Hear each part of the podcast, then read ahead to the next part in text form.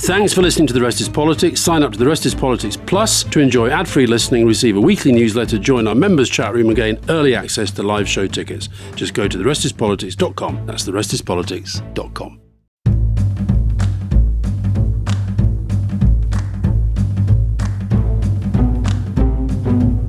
Welcome to an extra Rest is Politics podcast with me, Rory Stewart. And me, Alastair Campbell. That's every day this week, Rory. This is getting ridiculous. It's unbelievable. And where are you? You seem to have a lot of sporting trophies behind you. I'm in a school in Blackburn. Very good. I've just had a talk with some of the students, most of whom want us to go back into the European Union, I should tell you, as per every school in the country. One young, young man who was uh, a supporter of the Reform Party, I found one. And so he was giving me a, a very enjoyable hard time. Um, but yeah, they're all the school the school trophies. So, Alastair, and you're on your way to Buxton. I'm on my way to Buxton, where a year ago this weekend you lost your wedding ring. That is exactly right. And you're going to speak at the same festival in that beautiful, beautiful hall. No, I'm not. I'm, I'm just going to look for your wedding ring. I'm not going to take part in the festival at all. Just going to hunt, hunt the ring. No, yeah, I am. I am. I'm going to. I'm going to speak at the festival uh, with Mr. Iain Dale uh, interviewing me. He's back from his travails and injuries. Yeah, yeah. Well, that's that's. I'm uh, give him my very best. That was very, very sad. He's had a couple of couple of tough times. Um, mm-hmm. So, very, very quickly, to remind people what we're talking about today, we've just had these by election results. And this was Boris Johnson stepped down from Parliament, so his seat was up. Nigel Adams, who was one of Boris Johnson's sort of key lieutenants and key allies, also stepped down. Some feel because he was angry that he'd not been put in the House of Lords. And then there was a, a final case of an MP who'd been a bit mired in scandal who stepped down in Somerset and Frome. So, three Conservative seats came up for election. And the results were that Labour took one, the Conservatives took one, and Lib Dems took one. What's your sense of the of the results? Well, I think if, if Uxbridge hadn't been involved in the in the results, if you'd just been talking about Selby and Ainsty and uh, and Frome, then I think the Conservative Party would be, frankly, absolutely in a state of total shock and despair. And I'll come into onto Uxbridge in a moment. So the swing in Selby where we now have a 25 year old MP insulted by Johnny Mercer as out of the Inbetweeners, which I'm not sure was the smartest thing to say. Johnny's Johnny's one of your great great heroes, isn't he? No, I didn't. He's, he's definitely not one of my heroes. He's one of the few Tories that I don't, you know, want to sort of knock their head off. But although I've, a couple of times in recent weeks he's got a bit close. But I think that I actually think it's good to have a 25 year old, and I think it'd be it'd be terrible if every MP was only 25. But we definitely need new young blood in our politics and he seems like a, a, very, very engaging and intelligent young man. So that that was a huge swing. I think it almost as big as our biggest swing back in the, the mid 90s.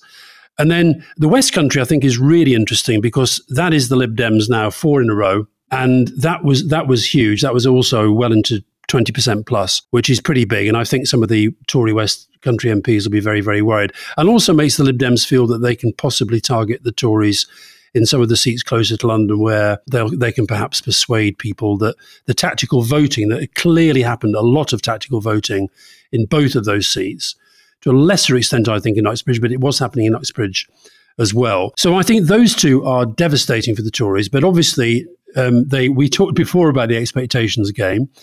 They were playing a pretty good expectations game. I think I said to you last week that I don't, I didn't think Uxbridge was in the bag, and I did say as well it was because of the way that the ULEZ, the ultra low emission zone policy of, of, the London mayor was was breaking through. But all in all, they're pretty bad for the Tories. So, so let, us let's, let's drill into this a little bit more. Um, Somerton and Frome, when I was in Parliament, was an MP called David Heath, who was a, a DEFRA minister. So I guess a traditional Lib Dem seat in the way that I viewed it in 2010 from 1997 through to 2015. But when the Lib Dems went into the coalition, it was one of those seats where the Lib Dems were completely eviscerated in that 2015 election, basically punished for being in the coalition, lost that seat. So them taking it back, I think, is encouraging for the Lib Dems, but it's them taking back a seat that they held traditionally. The Selby result is spectacularly good, spectacularly good for Labour. I mean, that's a, a real landslide victory. Um, mm. that that was a seat that was a proper traditional conservative seat, and it was being held with a twenty thousand majority. So that will leave a lot of conservatives very worried around the country if seats with twenty thousand majorities are being lost. But Labour will be very, very disappointed about Uxbridge. Uxbridge is a seat which has got increasingly marginal. Boris Johnson was holding it onto it by a majority of a few thousand. Normally, when a party like the Conservatives are 20 points behind in the polls and when they're in government, you would definitely expect them to lose that kind of seat in a by election. Small majority, unpopular government. Last MP hadn't exactly crowned himself in great favours. So Labour will really be asking questions about that. What's your analysis of what went wrong for Labour in Uxbridge? Well, literally while you were speaking, I got a text message telling me that the party chairman, the Labour Party chairman in Uxbridge, has just resigned and criticising says says that it has nothing to do with the by-election and he was always planning to, but is very very critical of Sir Keir Starmer's leadership and the party's quotes move to the right. So look, there's no doubt at all that this issue of ULEZ, ultra low emission zone, really broke through, and it shows that the Tories, despite having been in government for 13 years, are still very effective as campaigners when they can sort of almost be operating like an opposition. So if you think about this, a policy that was introduced by Boris Johnson, who was the mayor of London, who then went on to become the MP of um, Henley, become the MP in Uxbridge.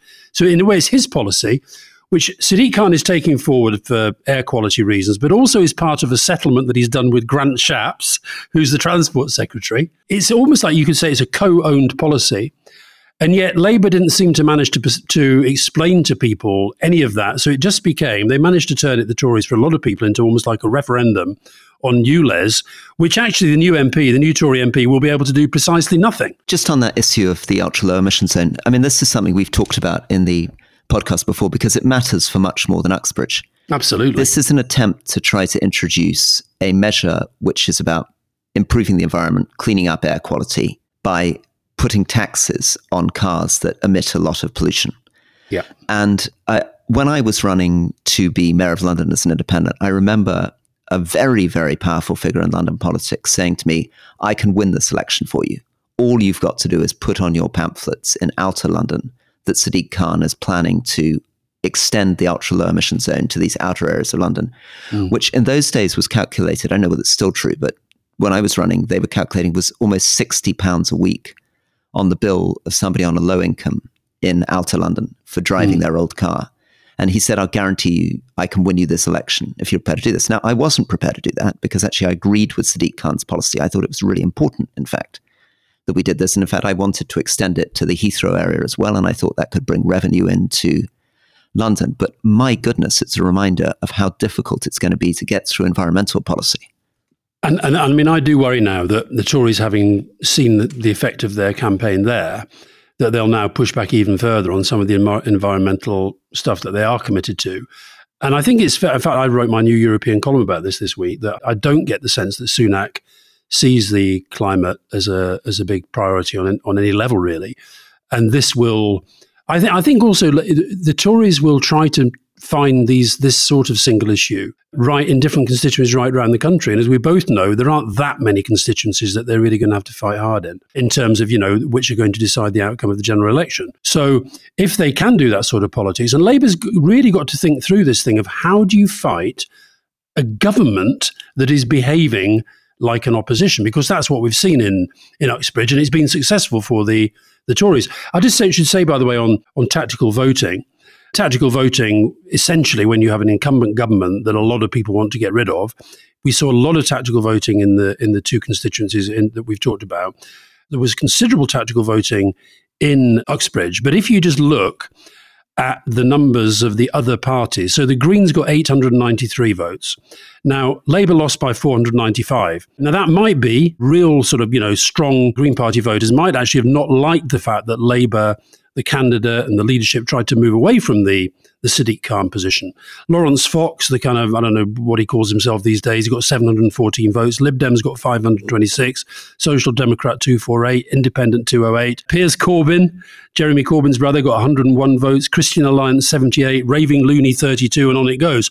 So it wouldn't have been that difficult for a bit more tactical voting for Labour to have won. And of course, if Labour had won this by election by one, we'd all be saying this was an absolute disaster for the Tories. Uh, that's right. But I, I think those figures actually are about as good as you can hope to get with tactical voting. I mean, a yeah. lot of those oh, people yeah. lost their deposits. So it was a very, very heavy Labour Conservative thing. There weren't many votes in, in proportional terms going yeah. to small No, parties. I agree with that. I agree um, with that. I, I think to just following up on your point of what this means. So it shows the Conservatives, and that this is a point David Gauke's been been making in in his New Statesman pieces, are still capable of weaponizing issues. Yeah, it's also, I think, a reminder.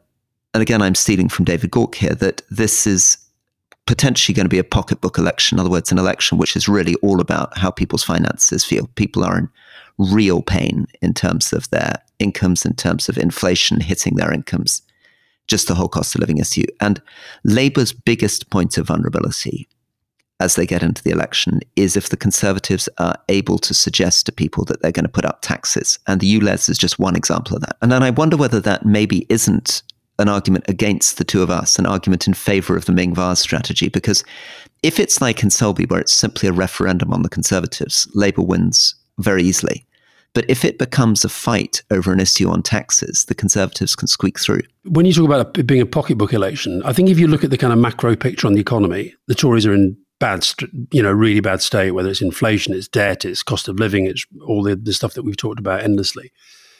But as you say, what they managed to do was within the context of a cost of living crisis, make it about Labour. And on the point about the Ming Vase strategy, I think there's a that one of the reasons why Labour perhaps didn't get a proper, really strong strategy around the ULEZ issue was that they they just hoped to kind of park it, as opposed to what I think they should be saying to them is they actually have to have really strong, coherent positions on every single issue. And because the Tories, as you say, they do partly because they've got the press, partly because they're they're very good at the below the radar campaigning on social media and fake newspapers and all that other stuff that they do.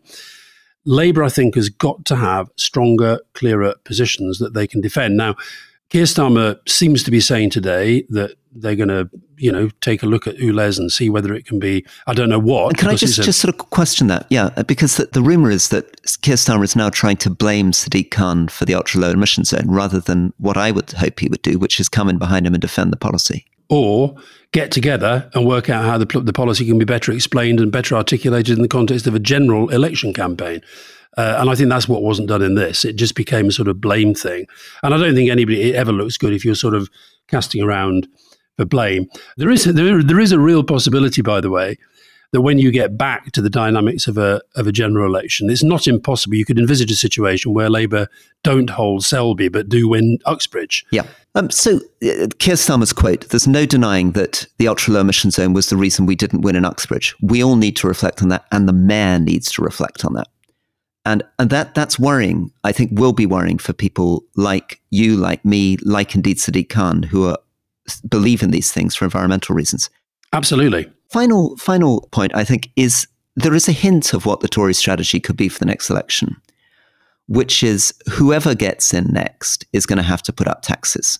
It's going to be very difficult to pay for the teachers' salaries, doctors' salaries, the NHS transformation plan before you think about any of the other investments you want to make in public finances.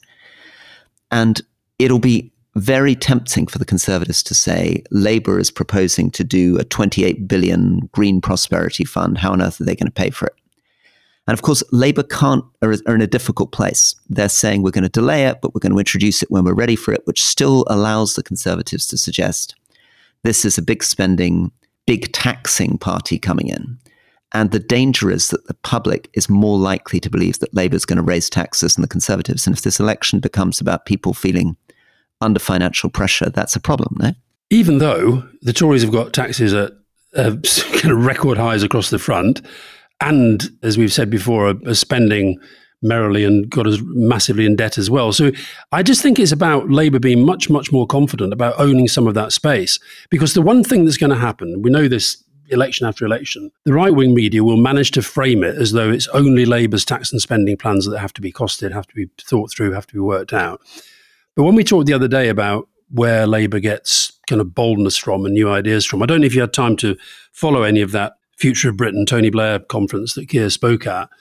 But I do think there are, there are areas of policy that are not really being addressed in the way that they should, that are about a different sort of future for the economy and some of the technological solutions and so forth. And that's what we're not hearing anything about. 100%. And I think Tony Blair is completely right. And what he was largely emphasizing is that artificial intelligence could lead to huge savings in the government budget. And that's something we're going to discuss, I think, a little bit more when we interview Yuval Noah Harari and when we also interview Mustafa Suleyman and others. But mm. one of the problems with that, of course, is where are those savings coming from? Those savings are coming because artificial intelligence will be able to replace people with AI.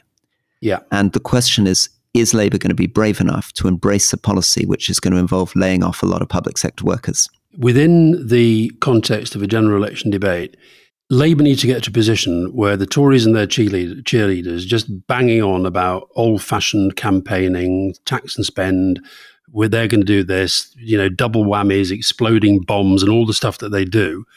Labour has to get a sense of the future and ownership of a different sort of future. And I think that is rooted in these issues of we can modernize public services, modernize the way the economy runs. And I mean, they have to do all the other stuff as well. But having th- this is why I, I say that the, the, the Ming Vase, the Ming Vase holding on to things is fine. And I get why they want to do that. But this sense of a debate about who owns the future and what that future looks like, that's the bit that I feel is missing from our politics at the moment. Very good. I agree very, very strongly. So I think a, a by election result that probably doesn't change our joint view, which is that Labour's still well on, on track to win the election. Doesn't feel like it changes that. But a slight reminder in Uxbridge that there is an issue about how Labour deals with environmental policy, how they deal with accusations that they're the party of increasing taxes.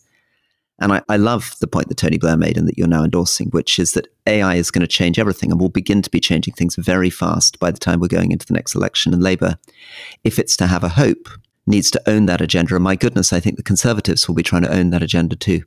Well, it's very much where Rishi Sunak is most from, isn't it? The whole sort of tech thing and Silicon Valley and all that stuff. One final point, by the way, which I think may be worth bearing in mind, which I haven't seen much debate about. There is within that kind of outer ring in London and places like Uxbridge, and we've we've seen it. We saw it elsewhere in the local elections as well.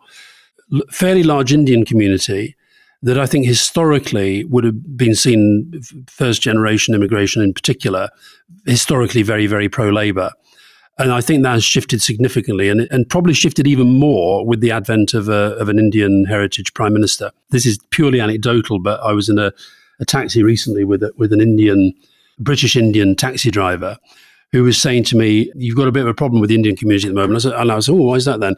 And he said, "Well, they, are, they, they don't like all this attacking Sunak over how wealthy he is because you know we're very very aspirational."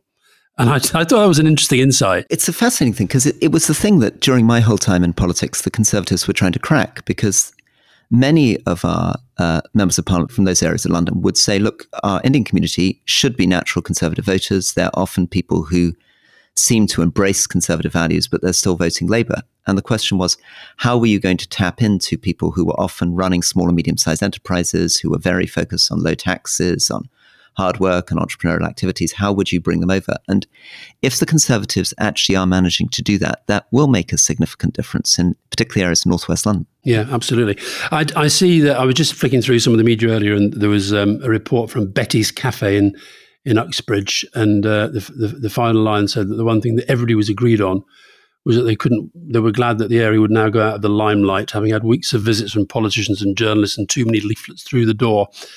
But I do, I think, I, do think the point you made right at the start, though, I, I, if you think about, there are so many issues you can look back on where the short-term political interest was very much in not doing something. You can think about, you know, seatbelts or smoking in public places and things that were were very, very difficult at times, and but quite hard to sell, or some of the tax rises that had to be done at various points. But ultimately, I think that what Sadiq Khan is doing is the right thing. But politically, Labour have to find a way of doing it in a way that doesn't allow it to be weaponised, to use your word, and doesn't allow the Tories to exploit it in the way that they've done in this by election. Well, if I could just finish with a small tribute to John Randall, who was the MP in Uxbridge before Boris Johnson, who was uh, deputy chief whip when I was in the party, a really lovely man who was from the centre. I sort of that sound like I'm giving his obituary, still alive, but lovely man from the centre right of the Conservative Party very interested in the environment, became Theresa May's environment advisor, but he was a real Uxbridge man, born and bred. His family's department store, Randall's of Uxbridge, was there for 127 years in the middle of the high street. And he was the man who handed over this great majority to Boris Johnson and then, then saw it almost lost. But just a small reminder of a great MP who was there for many, many years. Can I make one final point, which uh, we, we haven't in all this, even the tactical voting thing, we haven't mentioned the Greens. But the Greens actually, it would seem, didn't indulge in quite the same way in tactical voting as Labour and the Lib Dems did for each other. And that's worth watching as well. They, they actually they, they got 10% in Somerton, which was their highest by-election vote ever. Now, this was a wipeout. This was not close at all. But you can imagine Lib Dem, Tory, and Labour Tory marginals where 10% could actually be the difference between winning and losing. So I think although tactical voting is definitely happening in a way that perhaps it hasn't in the past, I think the Greens feel that neither of the main parties are really pushing the uh, environmental agenda in the way that they want, and they're, they're going to stick to the Greens. Maybe that's why the chairman, the Labour chairman in Uxbridge, has resigned, criticising Keir Starmer for being too right wing. Maybe that he's aware that he could have got more of those Green voters over if he hadn't felt that he had that problem. And I think the second issue is that it's difficult for the Greens to tactically vote because with the Lib Dems and Labour, it's obvious that they're going to be given seats in return for their tactical voting. The Greens are a very small party, and it's difficult to see what they get in return for helping the other parties in. Jolly good. Well, I don't know whether we've added anything to the billions of words that are doing their rounds, but doubtless a few people will find it interesting what we say, Rory. Let's hope so. And Sir Paul Nurse on Monday. Amazing. Sir Paul Nurse on Monday, yeah. British scientist, Nobel Prize winner on leading. Let's have an agreement now, though, that we're not going to do five podcasts next week. You know, I was meant to be on a silent retreat this week. I was meant to be I literally know. inaccessible and out of out of contact, but somehow we've put five in a week. It's not much for silent retreat. And Rory, I don't want to intrude in, into into your private life in any way, but I, I'm looking behind you, and it looks to me like a pretty standard hotel room, but it's got single beds. What's going on there? That's because it's me and my two sons. One, Oh, I've got a spare bed as well in the corner of the room. So it's, it's I'm not going to get much sleep as my sons snore their way through the night. lovely. We'll have a lovely time. Thank you very much. Bye See you bye. soon. Bye bye. Bye. You were probably signing your own death warrant. Well, probably, but I'd moved into damage limitation mode. Who killed Liz Truss? I'm Robert Peston from The Rest is Money, and we've been telling the story of the worst financial crisis faced by a British government for 50 years. The consequence of the catastrophic mini budget. And now I'm talking to the Prime Minister. At that time of extreme chaos, Liz Truss. Over the course of two episodes, I ask her what she knew and when, how much responsibility she takes for the crisis, who she blames, and of course, who killed Liz Truss. Listen to The Rest is Money now, wherever you get your podcasts.